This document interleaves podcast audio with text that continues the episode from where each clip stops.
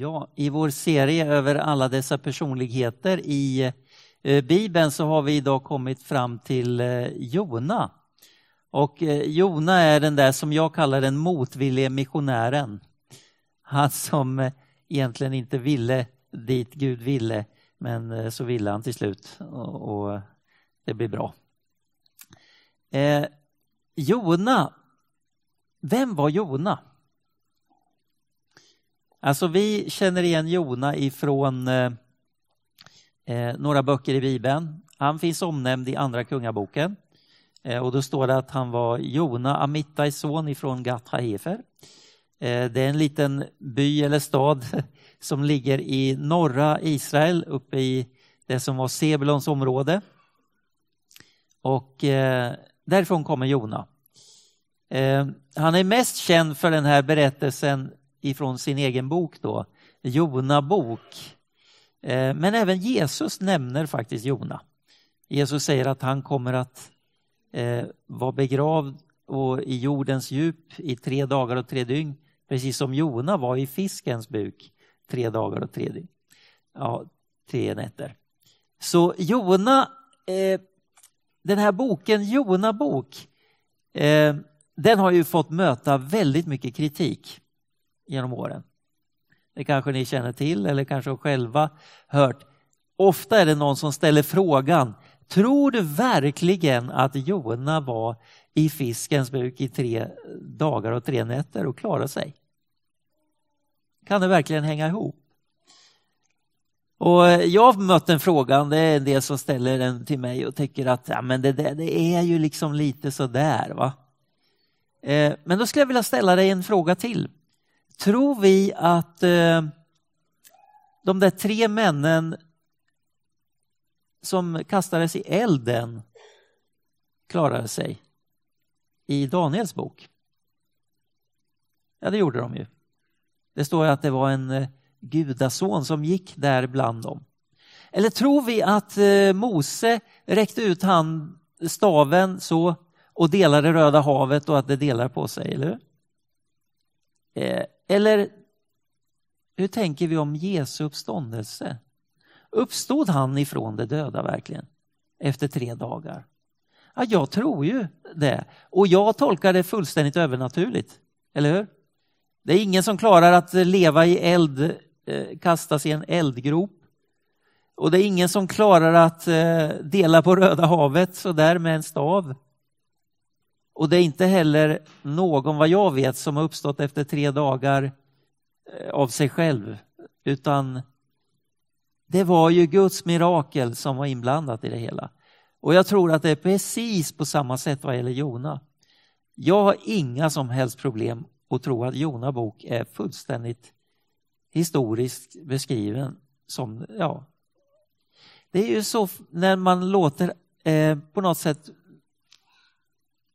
andra liksom skeptiska människor börjar tänka kring bibeltexter och om vi liksom försöker att komma över på deras område och börja tolka utifrån det, ja då blir det ju svårt.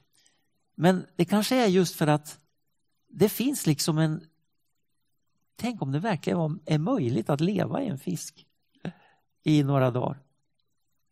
Det kan ju nästan, det är liksom lite på otroligt, eller? Det är på gränsen till att det skulle kunna hända. Och det är därför som jag tror att det blir lite ifrågasättande kring den där berättelsen. Men nu ska vi hoppa in i berättelsen då ifrån Jona bok och läsa några texter. Och vi ska se om vi kan få lära oss någonting av Jona. Och ifrån kapitel 1 i Jona bok då så står det så här. Herrens ord kom till Jona Amittais son. Han sa det: stig upp och bege dig till Ninive, den stora staden, och predika mot den. Ty deras ondska har kommit upp inför mitt ansikte.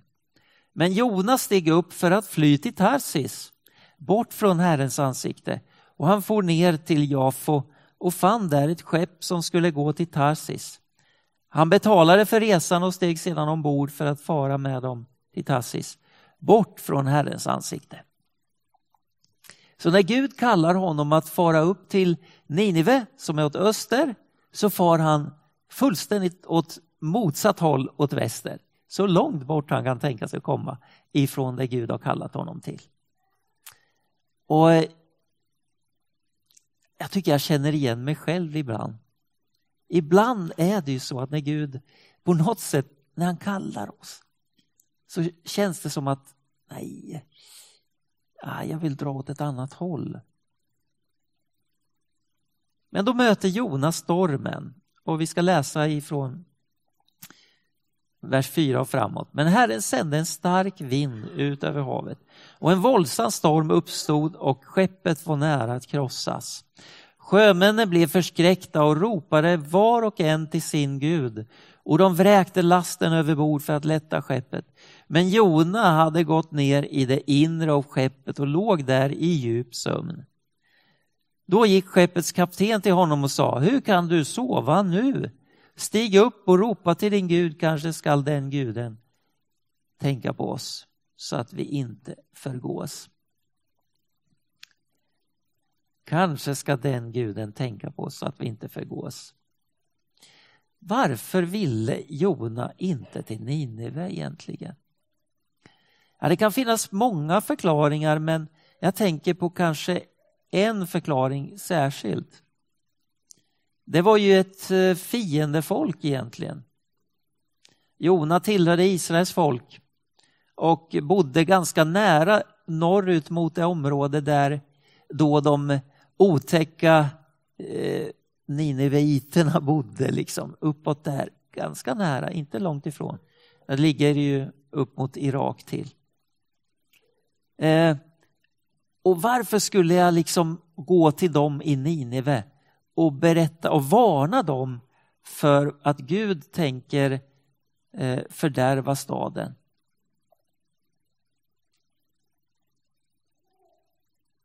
Kanske Jona visste att någon gång i framtiden kommer Ninive och folket därifrån att vara de som faktiskt invaderar Israel och för folk bort i fångenskap. Kanske hade en aning om det. Eller så tyckte han bara att det var lite jobbigt att gå till ett främmande folk och behöva berätta för dem om Gud. Han kanske tyckte att det var, nej det känns inte bra. Jag trivs bra här i Gat-Hefer och det här området runt omkring. Folk uppskattar mig här och tycker att det är bra här. Varför ska jag till ett helt annat folk? Jag skulle vilja ställa en fråga till oss nu för att göra det lite personligt. Varför vill inte vi många gånger när Gud kallar oss? Varför är det ibland så svårt att ta till sig Guds kallelse och följa den och det Gud har lagt i våra hjärtan? Kanske han har lagt ner en gåva, en talang eller en tanke om att göra något för någon annan. Och det tar emot. Jag har hittat några anledningar som jag tänkte på. Och den första tänker jag, det är rädsla. Ni kan säkert komma på många fler, men rädsla tycker jag är en sån där grej som ofta hindrar mig och kanske många av er. Man känner lite människofruktan. Kanske, nej men vad ska folk tycka om jag börjar att prata om Gud och sådär och... Då kanske de börjar att skratta åt mig och tycka att jag är lite koko. Tror du verkligen på den där Jona i Bibeln? Liksom? Ja. Och man får... ganska lätt så kanske man drar sig tillbaks. Eller man får en fråga om att hjälpa till med någonting. Eller kanske, ibland kanske till och med i församlingen. Om inte du skulle kunna... kanske var bra för den här uppgiften. Då kanske man tänker så, nej men jag klarar inte av. Jag är inte riktigt kompetent nog, vet du.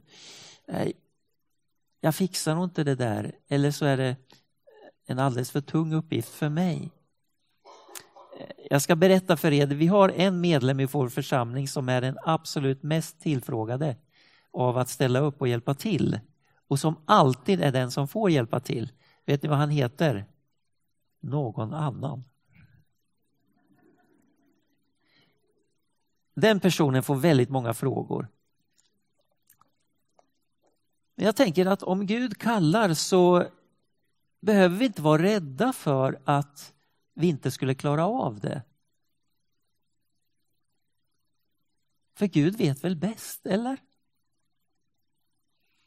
En annan sak som jag ofta drabbas av, det är lathet. Och jag tänker att ibland så när jag får frågan om att göra någonting så tycker jag det är så bekvämt att sitta hemma inne och liksom luta mig tillbaka och låta andra få göra det där. Det är ganska skönt med det som jag har eller det jag tycker att jag gör. Jag kan skicka frugan, hon är bra på att bjuda in folk till musikalen och sånt där. Det får Lucian göra. Kan lite bekvämt så. En tredje orsak är trötthet. Och här finns ju många olika, jag tänker helt självklara anledningar. Man kanske är sjuk och inte orkar. Och då kan det vara väldigt svårt att liksom engagera sig och göra det som Gud på något sätt har lagt på ens hjärta. Man hittar på något sätt en ganska legitim förklaring eller någonting kunna dra sig tillbaks på. Eller så är man är ganska trött. Alltså jag jobbar hårt och jag sliter på mitt arbete och det tar så mycket kraft. Jag tror att många av oss kan ibland ha hamnat i någon slags meningslöshet. Och att när man jobbar så kan ibland jobbet bli ganska meningslöst. Och då blir det väldigt tröttsamt när man gör ett meningslöst jobb. Jag tror att ett arbete behöver vara mer än att tjäna pengar. Faktiskt. Jag tror att om man gör någonting som är meningsfullt så ger det också kraft. Men om vi arbetar bara för att få en lön, då blir det ganska meningslöst och jobbigt och det blir väldigt tröttande. Det fanns en kvinna som var väldigt trött. Hon var gammal. Hon var pensionär och mer därtill. Och hon var trött och orkade inte så mycket. Men så fick hon på något sätt en fråga om att hjälpa en person. Att hjälpa till på något. Och när hon började att göra det, att engagera sig för någon annan, då fick hon kraft. Och det började att ta bort den här tröttheten. Och jag tror just den här, när man är med och gör någonting meningsfullt så ger det kraft. Och tröttheten kan faktiskt avta. Det är många av oss som faktiskt gör någonting som är meningsfullt.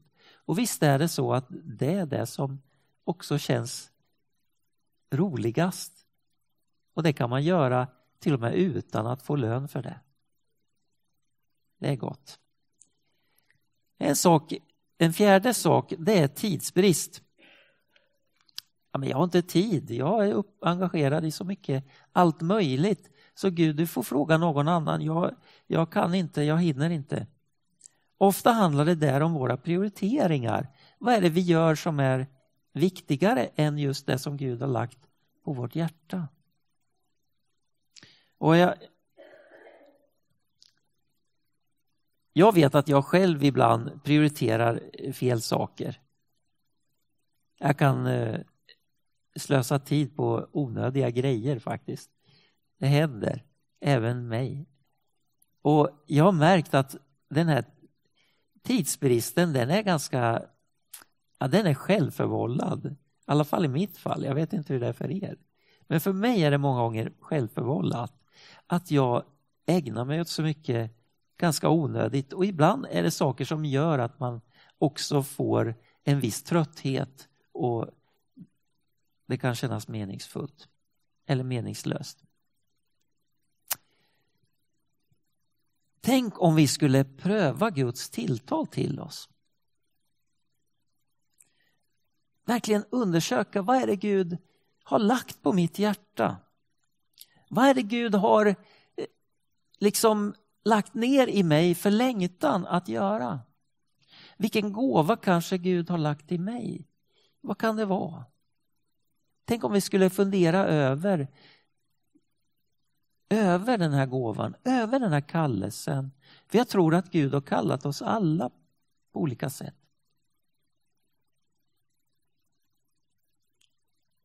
Kallat oss till att vara med honom, till gemenskap med honom. Och kanske till och med att göra något särskilt. Job, när han får pröva det här, och han gör det i fiskens buk. Vi ska läsa ifrån Jona 2. Det står det. Men Herren sände en stor fisk som slukade Jona. Och han var i fiskens buk i 3 dagar och 3 nätter. Och Jona bad till Herren sin Gud i fiskens buk. Han sa, jag ropade till Herren i min nöd. Och han svarade mig. Från dödsrikets buk ropade jag på hjälp, och du hörde min röst. Och från vers 8. Medan min själ tynade bort i mig tänkte jag på Herren. Och min bön kom till dig i ditt heliga tempel. Det som håller sig till förfängliga avgudar överger den nåd det fått. Med tacksägelse vill jag offra åt dig. Vad jag har lovat vill jag infria. Frälsningen är hos Herren. Och Herren talade till fisken, och den kastade upp Jona på torra land.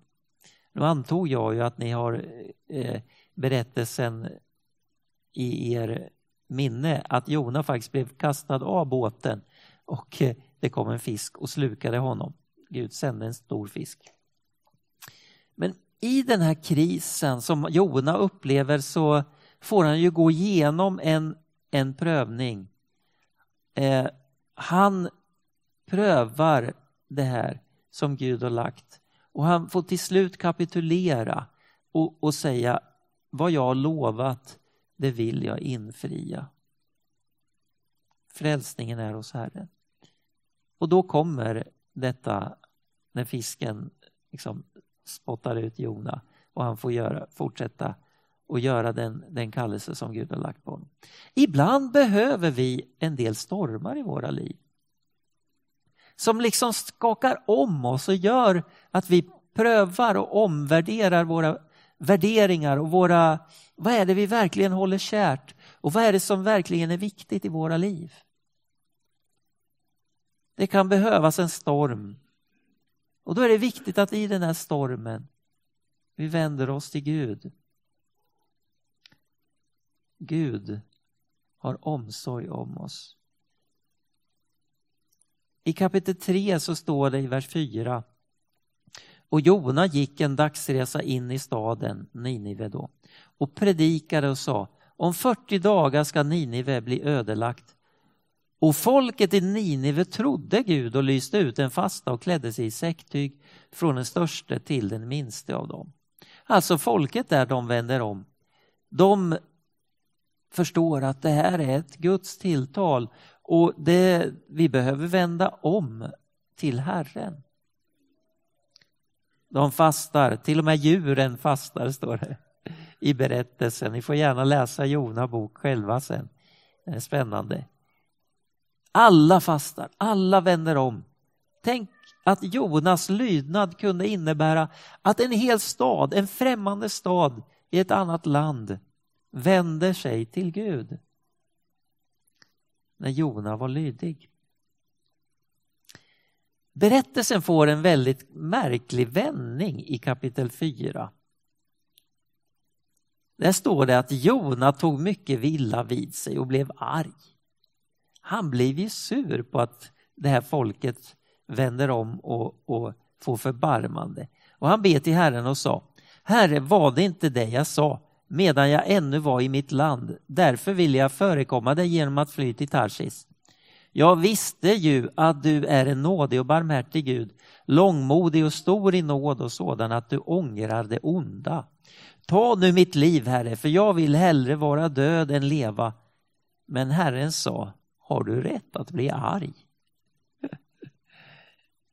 Alltså den här Jona är en märklig figur. Han är en ganska motsträvig typ och han gillar ju inte att Gud är nådig och barmhärtig med de andra.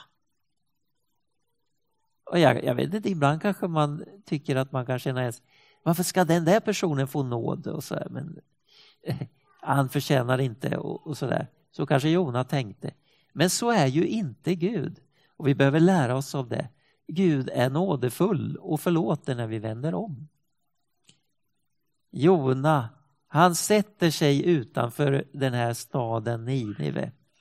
Och han bygger sig en hydda.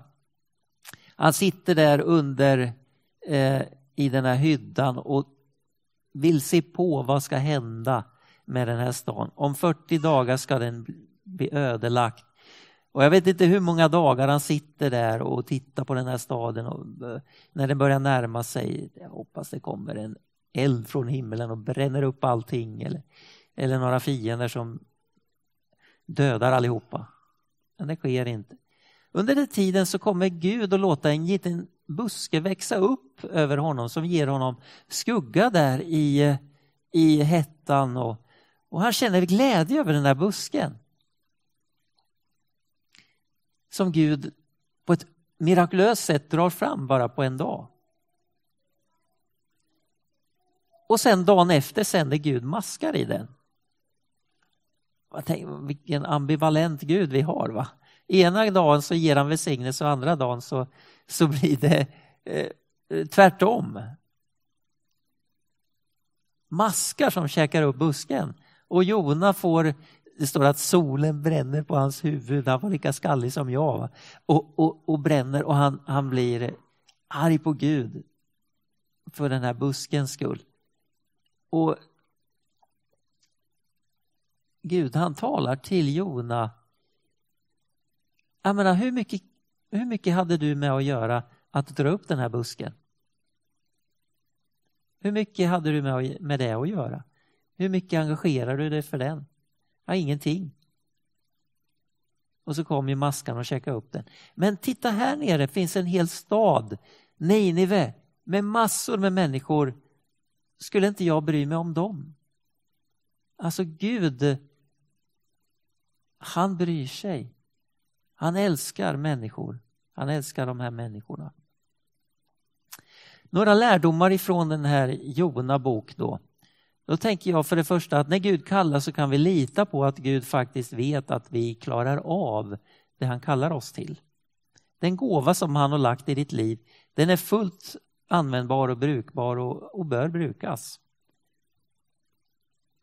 Han är också nådefull och förlåter oss när vi vänder om. Det gällde Jona, men det gällde också Ninive. Det gäller dig, det gäller dina arbetskamrater och det gäller dina grannar. Alla människor är värda faktiskt att vi tar och sträcker oss ut till dem.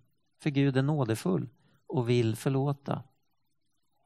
Och även den motsträvige kan Gud använda. Det är ju väldigt gott, va? Att Gud kan använda till och med en sån typ som Jona. Då kan han använda dig och mig, eller hur? Pröva Guds kallelse och det Gud har lagt i ditt liv. Kanske är det någonting som bränner till just nu. Kanske är det någonting som du tänker på. Var öppen för att Gud vill använda. Bruka dig till välsignelse för någon annan. För en stad eller för en arbetsplats, en skola. Låt oss be tillsammans. Herre Jesus Kristus, vi tackar dig för att du har kallat oss. Herre, tack att du har kallat oss till gemenskap med dig. Och tack att det inte där handlar om att först och främst göra en massa saker utan att lita på dig och vara med dig. Tack att du också har kallat oss till ett lärjungaskap att följa dig och göra det du skickar oss ut till att göra i den här världen. Tack att vi får tjäna dig på olika sätt i församlingen här, på våra arbetsplatser, här på skolor, i samhället, i vårt grannskap där vi bor. Herre, vi har fått så mycket av dig. Hjälp oss att ge vidare det till människor i vår omgivning. Herre, tack för din kallelse. Tack att du kan använda oss även när vi är motsträviga och lite spjärnar emot, Herre. Kom heliga ande och led oss in i en sån utgivande kärlek och tjänst för människor. Vi ber. Amen.